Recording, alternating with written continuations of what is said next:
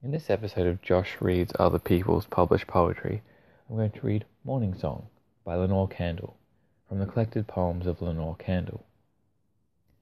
Morning Song Walking in the sweet, stale smell of his fond wife's armpit, George Bardo remembered, realized, and regretted the passage of his life, visualizing it as some peculiar bird flapping away past a dreary, broad beamed ferry boat.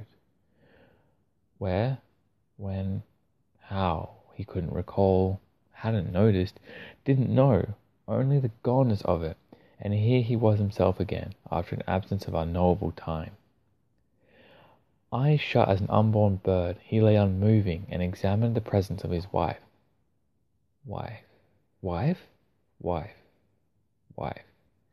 She smelled of moderate talcum powder and pale perfume, Saturday movie theaters, shoe sweat and popcorn, undertones of good toast and a rime of bacon.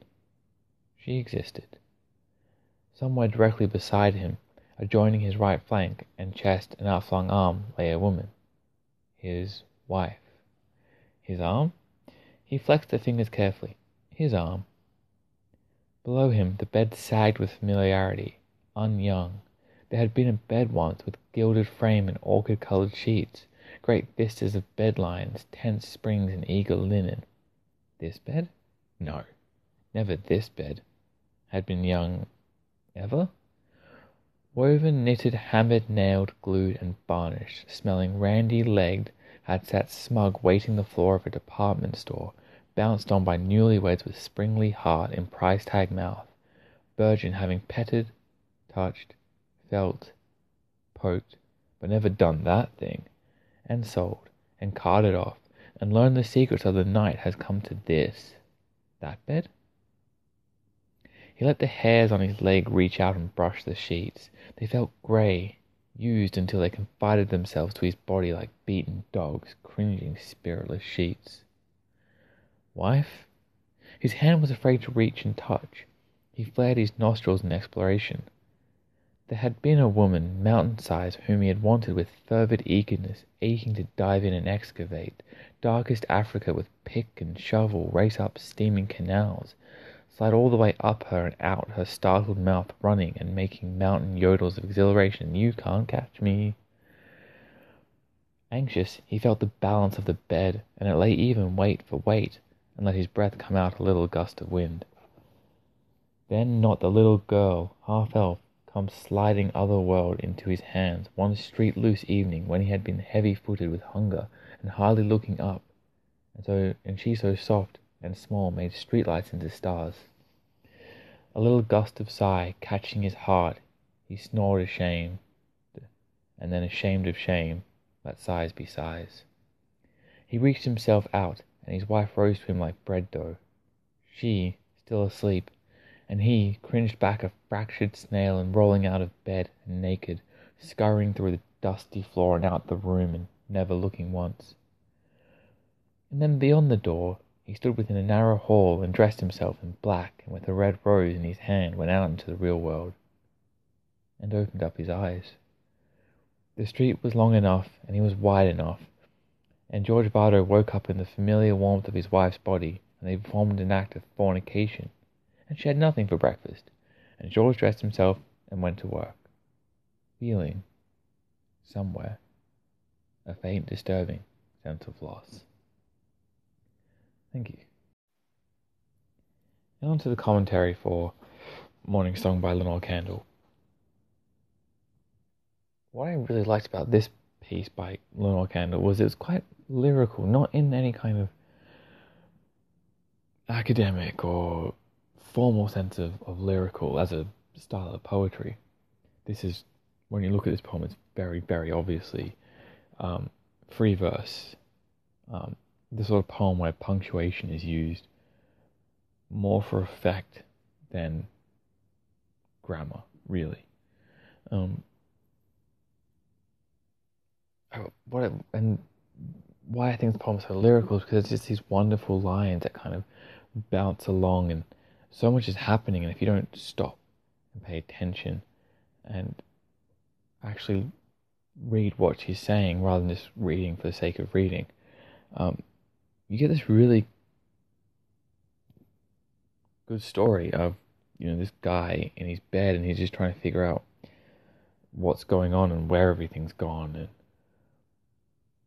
and it's obviously that kind of that foggy moment before waking because the poem does end with him waking up where it says and George Bardo woke up in the familiar warmth of his wife's body and they performed an act of fornication and shared nothing for breakfast. And George dressed himself and went to work feeling somewhere a faint disturbing sense of loss.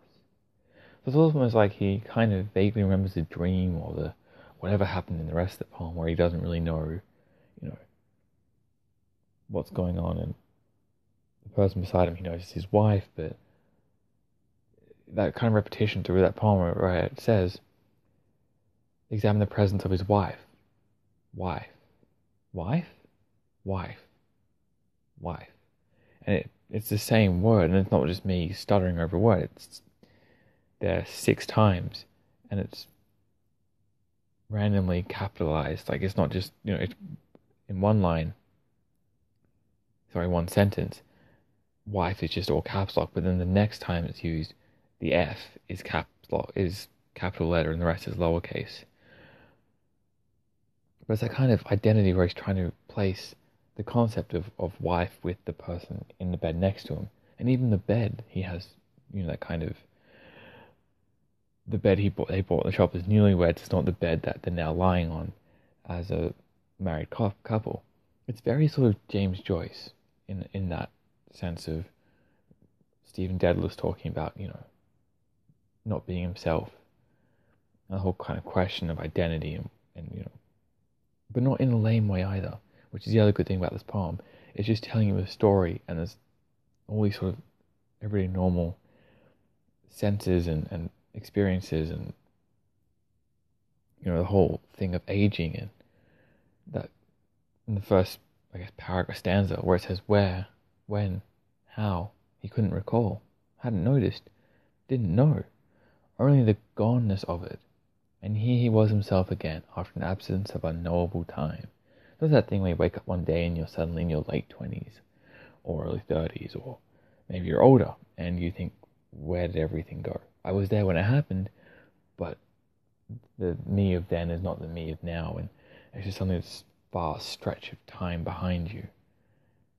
And you do only the goneness of it, like that line there is so accurate and so very well put.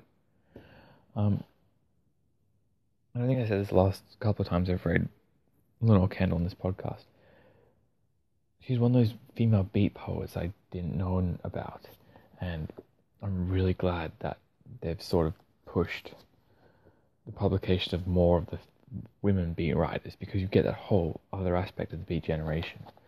Um, and her poetry is really good. I really enjoyed this. Um, the collected poems of Lenore Kandel. It's a really good collection of poems, and I really do recommend you, if you enjoy this, um, to grab a copy of her book because it's well worth reading. Uh, thank you for listening to my podcast. Thank you for listening to this commentary and the poem. I really appreciate it. Um, if you enjoy it, you know, please subscribe, please leave a review, please share with your friends. Thank you. I appreciate your time.